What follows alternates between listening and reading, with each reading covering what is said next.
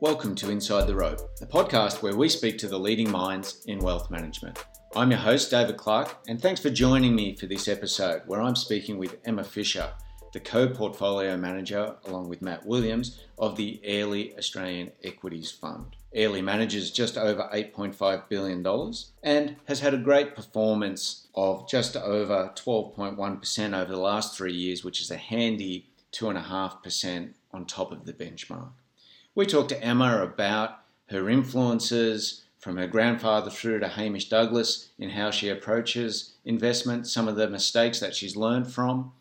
And we also talked to her about her market outlook, how she sees the current Australian equities market and where she believes there is value in the market. Also, please remember that we're planning to run a celebration and a live event, our first ever live event, to celebrate the 100th podcast that we will be recording on the 25th of August in Sydney. With all the COVID lockdown, we hope to be able to make that a live event, although it may switch to an online event. If you're interested in coming along or participating, please email me at hello@insidetherope.com.au. Please remember, this podcast isn't, nor is it designed to be, specific financial advice. People are encouraged to receive their own financial advice and make their own inquiries, and to also listen to the disclaimer at the back of this podcast. Thanks again, and enjoy the podcast. Emma Fisher, welcome to Inside the Rope. Thank you very much for having me.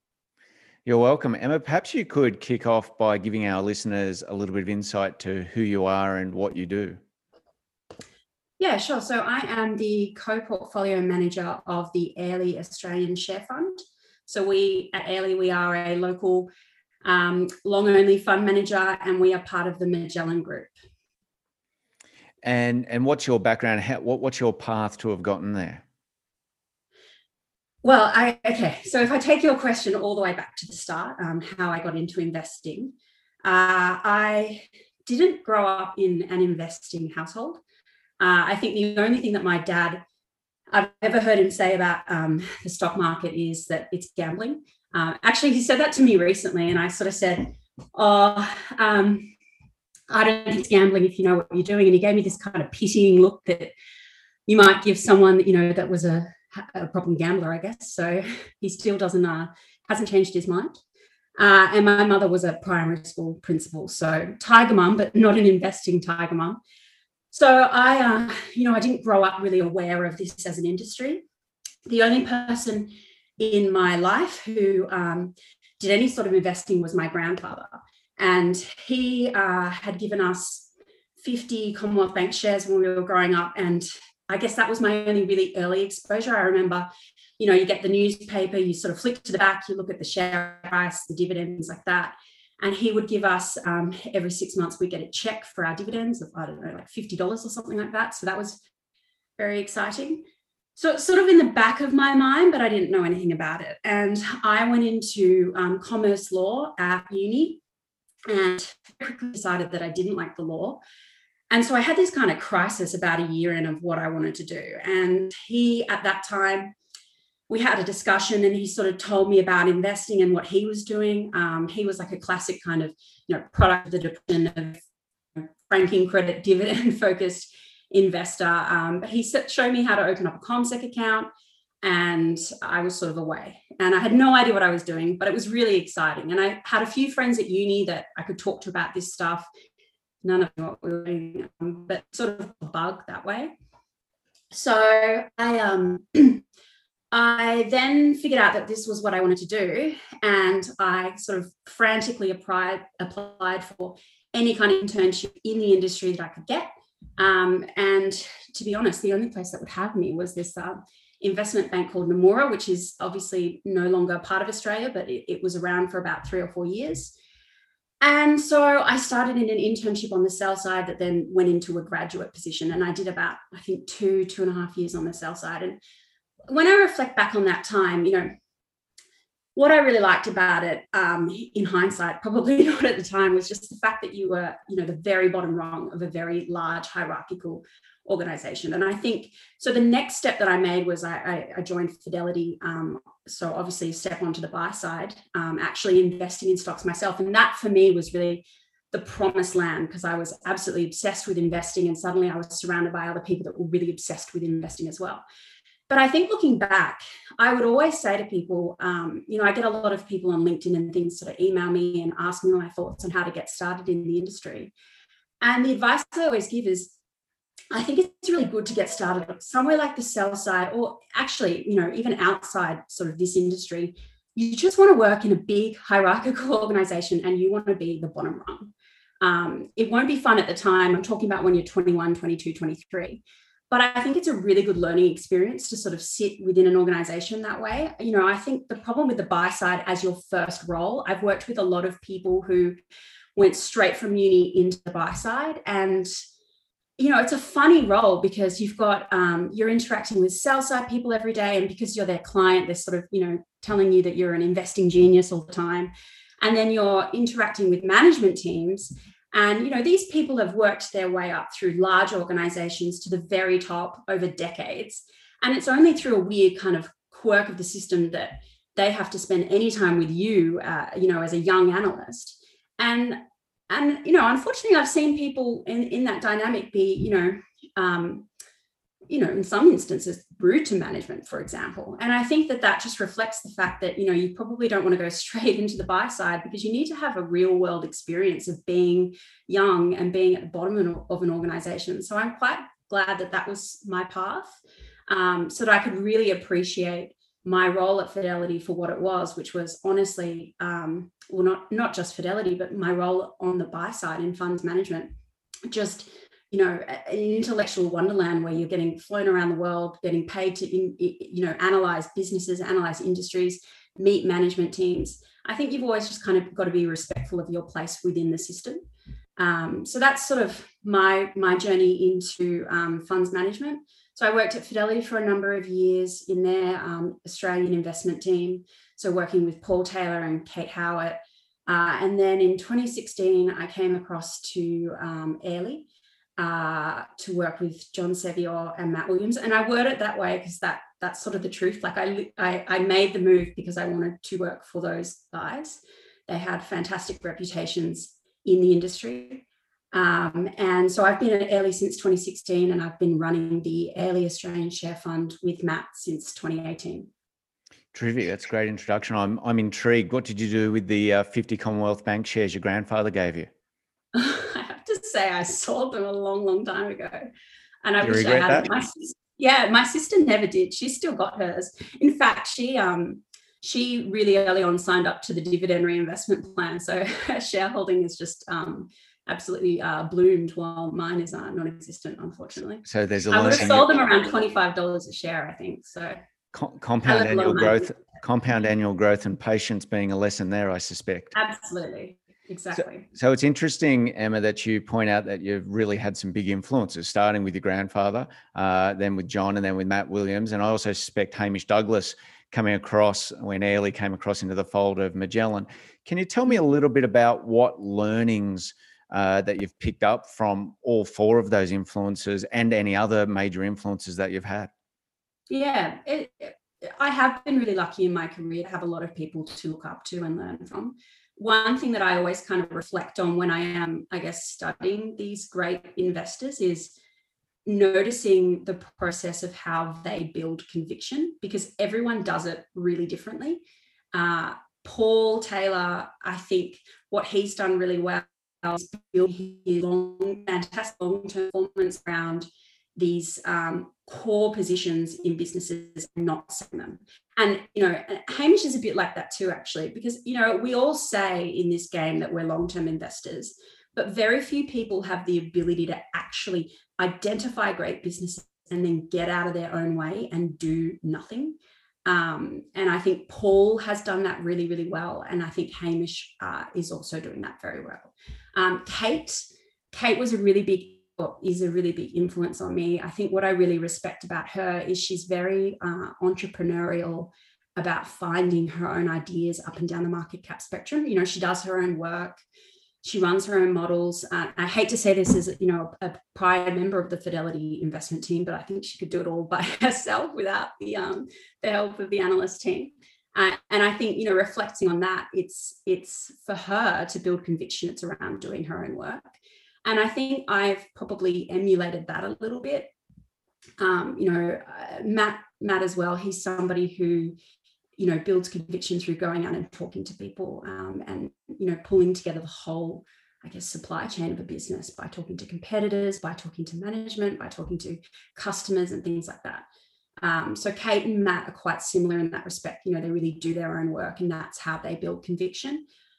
John, I think for him, it's so I should say at Airlie, our investment process, we weigh these four factors, and most places you work at are going to have similar kind of factors, but I think in investing it's all about how you implement your process. But the four factors are starting with the balance sheet, business quality, management quality, and valuation. So of these four factors, all of us at Airlie, so myself, Matt and John, as different portfolio managers, we kind of put different weightings on different factors. And John has always been, one of the most influential things he's ever said to me is, that I always remember is, you've got to find your own anchor as an investor.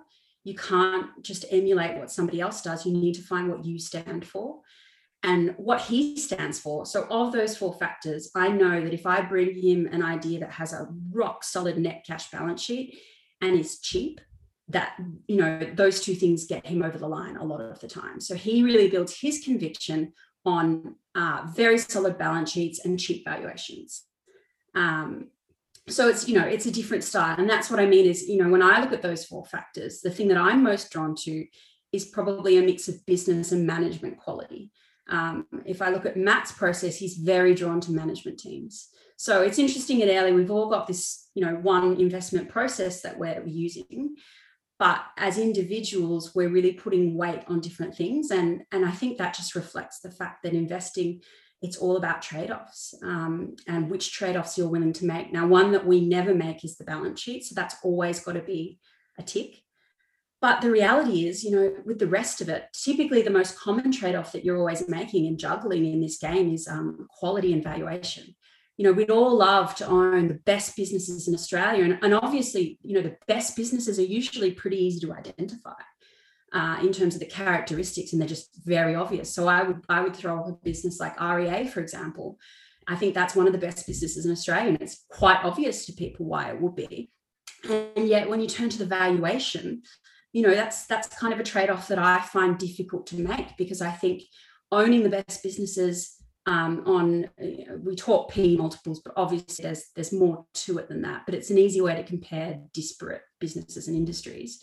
So when you're looking at an REA on 55 times PE or whatever it's on today, that's kind of a trade-off where I think, yes, it's one of the best quality businesses in the world, in Australia, possibly the world. But, the valuations are telling you that. And I don't really think anyone's missing anything.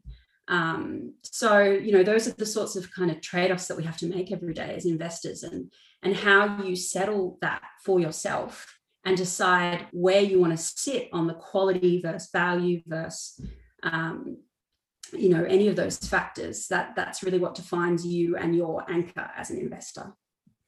I really love the point, Emma, you made about do nothing. I think you said get out of your own way. It's so often I see investors, clients who associate so much in life with activity equals outcome. If you want to get fitter, you work out more, you go to the gym. If you want to get smarter, you read more, you study more. And therefore they think within a portfolio or within their investment, the more activity they have, or the more they fiddle, or the more they change things, the better the outcomes are going to be, when often it's that conviction in their original position and the patience that plays out over time, which really bears fruit. So I really enjoy that. Learning. Interesting, because also, sorry, I didn't mean to cut you off, right, but as an institutional investor, you've also got this whole industry that's sprung up, and I don't mean this in a sort of cynical way, but the reality is there's a lot of noise coming to you every day, because, there's business models that make money off you trading. If you sit on 10% turnover and you're truly holding a business for 10 years, you're not a great client to a lot of people.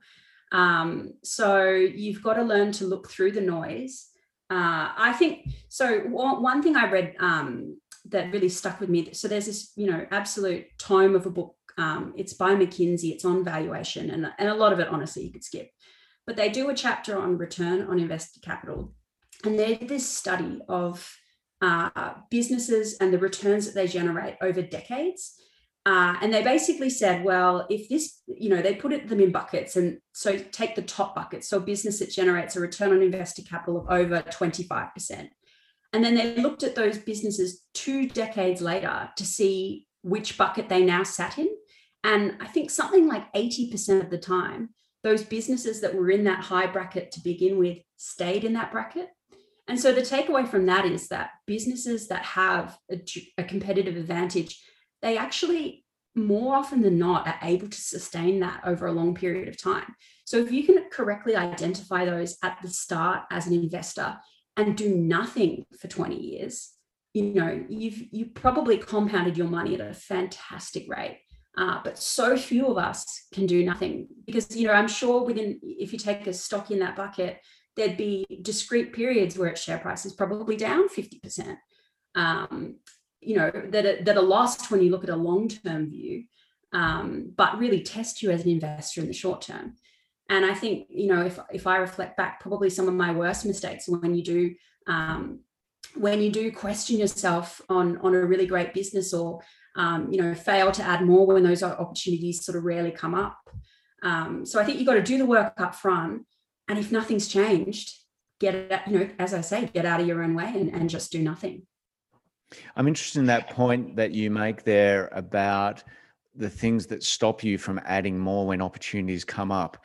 I think it'd be interesting if you just talked about what some of the behavioral things that come across that stop you from doing that in your experience. Yeah, so one of the paths I guess I've been on over the last few years is really, I've had many years as an analyst and now over the last few years in a portfolio management capacity, the thing that I've really been reflecting on is I think that the great portfolio managers, I don't think they're successful because they're smarter than people. I don't think they're successful because they're better analysts. In fact, an alarming number of them, I think, are woeful analysts. But most of them, I think, are great because they've mastered the psychology of being a good investor. And it's the psychology piece that's really, really hard. And one of the lessons that I learned is that you've really got to let go of letting share price, of thinking that the share price is kind of a mark to market on like a scoreboard. You have to be comfortable in this industry as an investor, you don't have to be in this industry, you could just be an individual investor. You have to be comfortable with the fact that you're never going to get a yes or no answer. Even if the share price goes up, you may not necessarily be right in the long term about a business. So you have to be comfortable in that gray. And when the share price does fall, and you've bought something, you own it. So you've made one decision and technically you've probably got that decision wrong because there was a more attractive entry point that came up. You've now got to make decision number 2, which is, have the facts change and do I want to sell this? Is my thesis broken, i.e. is there more downside? Or do I want to add more? And, I think the mistakes that I've made that I'm the hardest on myself for are when I kind of flub that decision.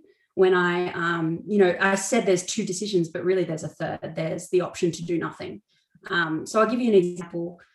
So James Hardie is a business that I've known really well and liked for a long time. And we owned it at Fidelity. When I came across it, Airlie, and started looking at the builders, made, very quickly sure to invest in it in our funds at Airlie as well. And everything was sort of playing out, the reasons I liked it. And they got into this sort of, I probably call it a 12-month period where everything sort of went wrong, both internally and externally. So James Hardie, they make building products. So they make siding products for houses, and they make most of their money in the US. So the reason you own it and the reason it's a great business is there's this market share gain story, which is it's a better siding product than the thing most people put on their house in the US, which is vinyl.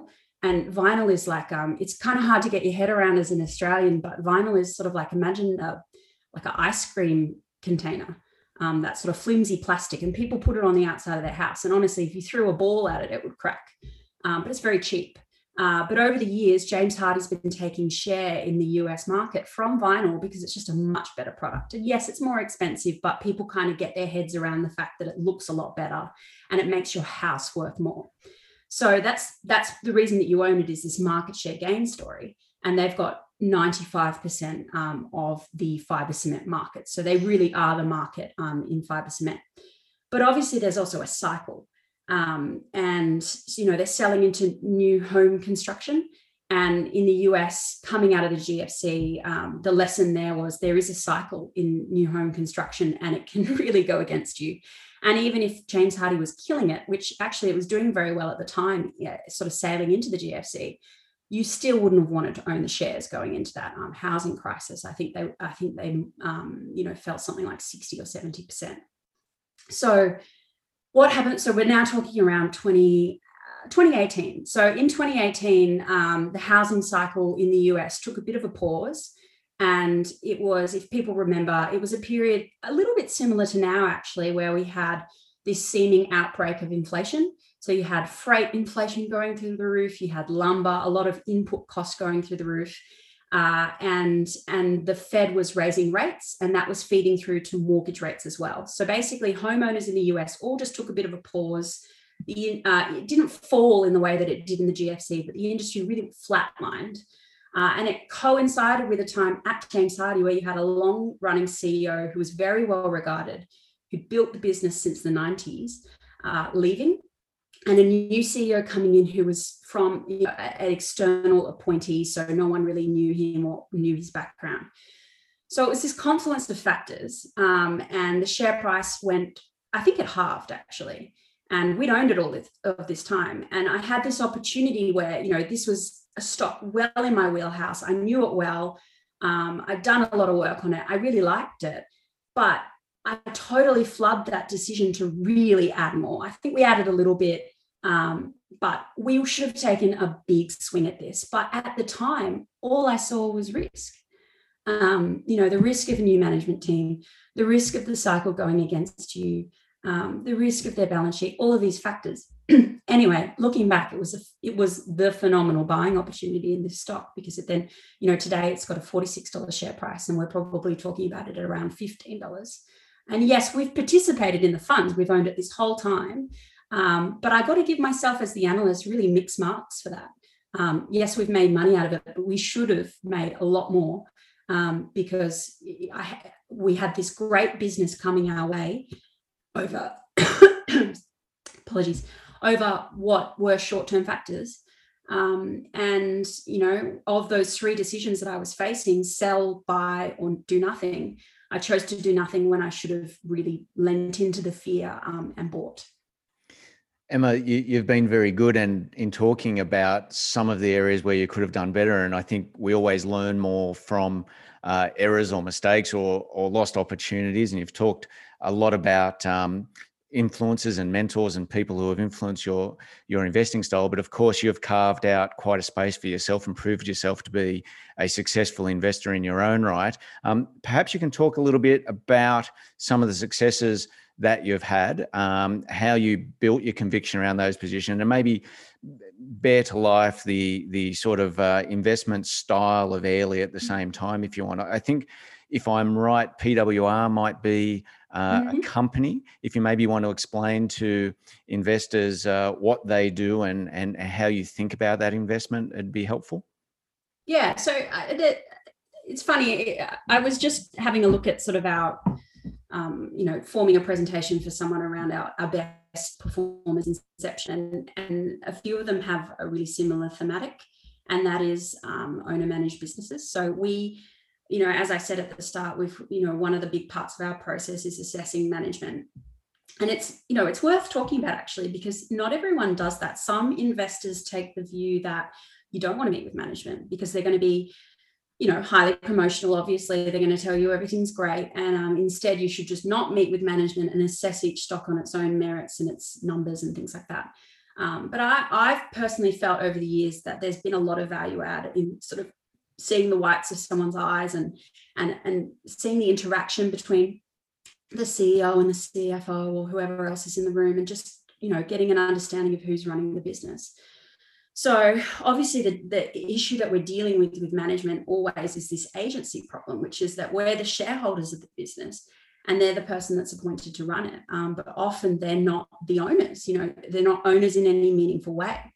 And, you know, there's ways to get around that in terms of your long-term incentive plans and how people are paid and what they're paid off.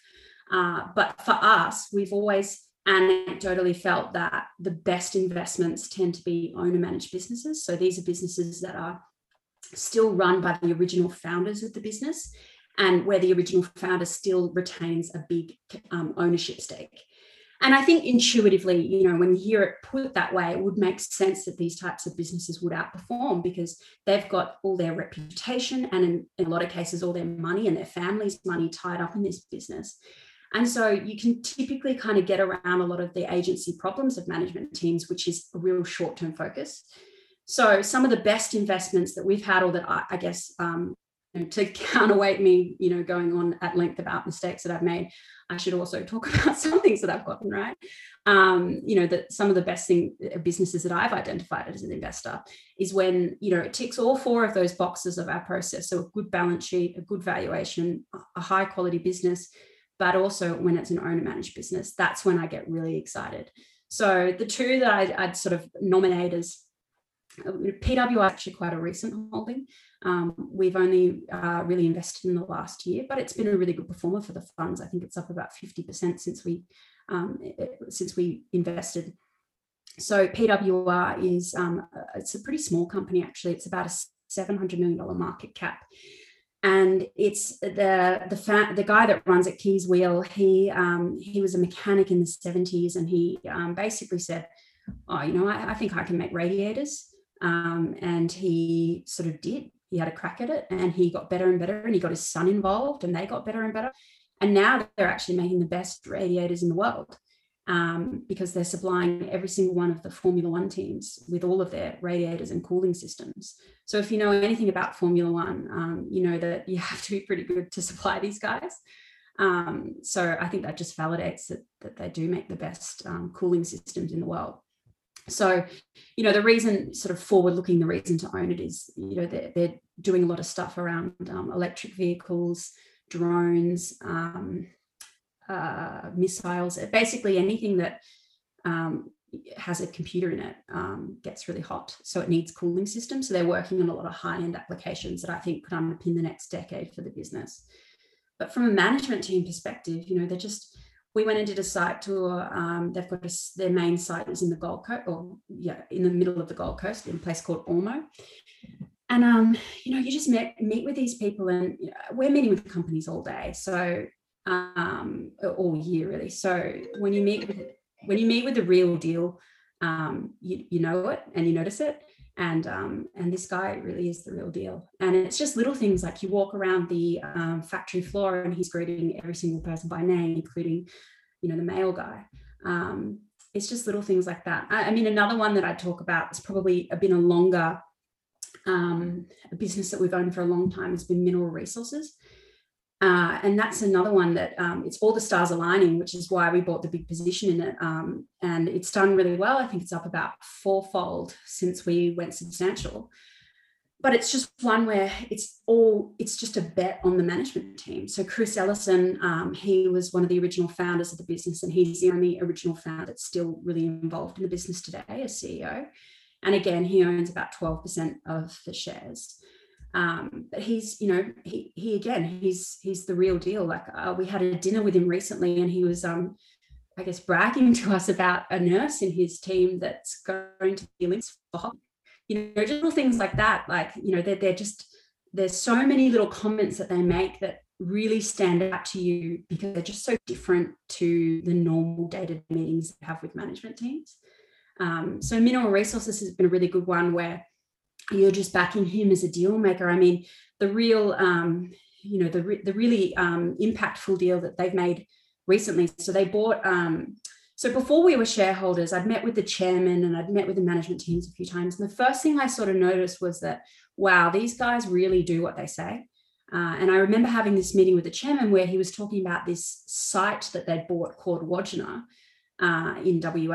And he was talking about the lithium plans for this site. And they're going to build this spodumene plant and we think it can run at X 100,000 tons, blah, blah, blah.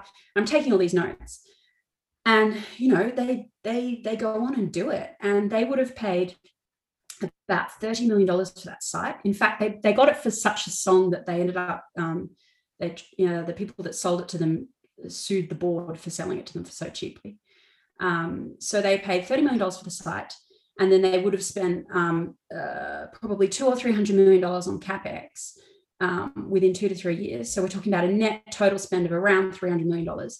And they sold 60% of it to Albemarle, one of the largest lithium players in the world, for $1.3 billion US. So three years later. And that, so obviously like a total implied valuation of, I think, close to $3 billion Aussie. So just a phenomenal deal. And sorry, I just lost my train of thought. That wasn't my phone going off, was it? No, I'm just going to. Emma, maybe we could turn now to talk a little bit about your current view of the market. There's a lot of chatter in the market at the moment that people think, things are overvalued and inflation's on its way, and we may see multiples re-rate backwards, and it may not be a good time to be owning equities. On the contrary to that, I think Airlie's been in the market talking about the strength of the domestic economy and the fact that I want to say, I don't have the numbers in front of me, that there's some analysis you've done that there's $65 million spent going overseas every year versus 45, and there's a net $20 billion benefit of lockdowns. Perhaps you could talk just a little bit about how you're seeing things at the moment in terms of investing money, deploying money. Are you seeing things that you want to buy at valuations you're happy with, or are you very nervous and conservative? Yeah, I think we're sort of all of the above. I think when we look at it, so set aside the markets, when we look at the economy, it's in great shape, and it's in great shape across the board. In fact, the strength across the board is really the piece that we haven't seen for decades. Usually it's the miners letting you down, or the banks letting you down, or the Australian consumer letting you down. But all of those pockets of the market are absolutely very, very healthy, and particularly from a balance sheet perspective. So as you say, the analysis that we've done is that we send $65 billion a year overseas in terms of what Australians spend when we're allowed to.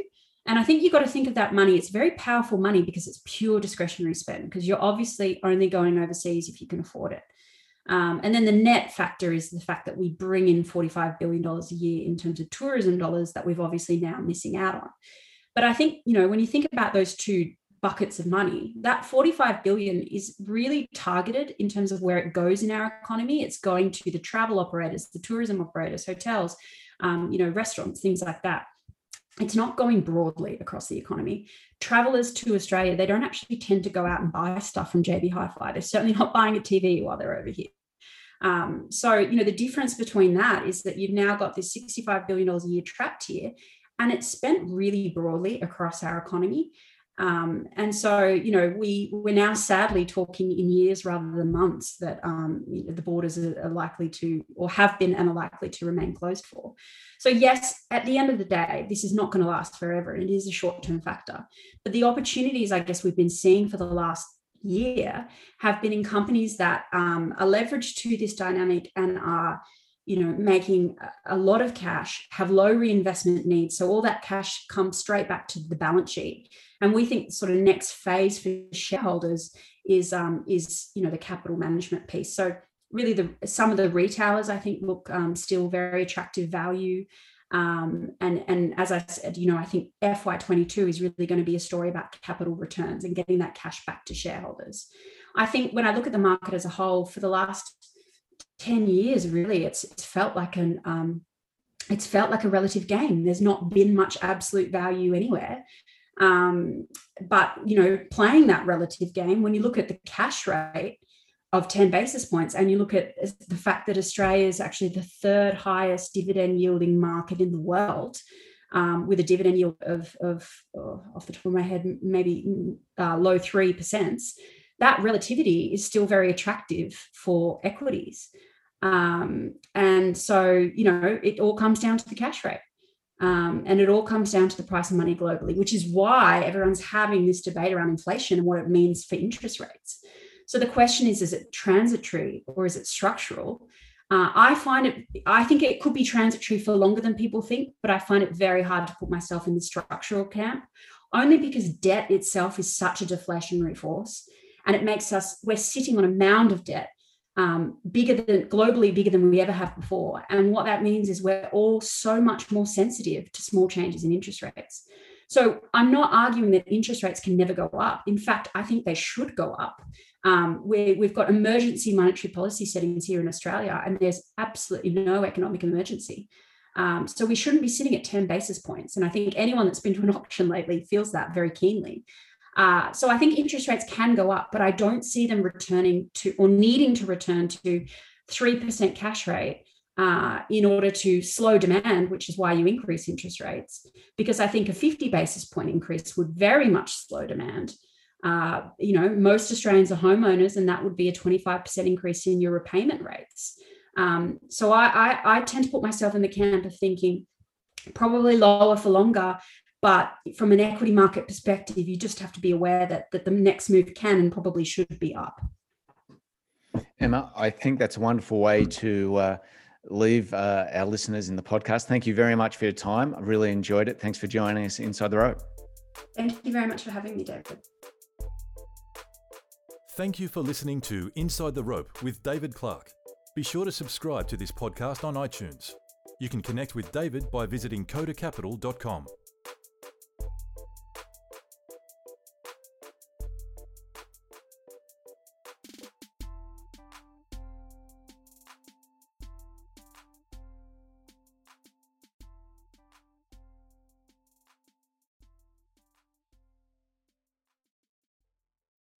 Any views expressed in this recording represent the personal opinions of the speaker and do not represent the view of any other party. If this recording contains reference to any financial products, that reference does not constitute advice or recommendation and may not be relied upon. Listeners in Australia are encouraged to visit www.moneysmart.gov.au to obtain information regarding financial advice and investments.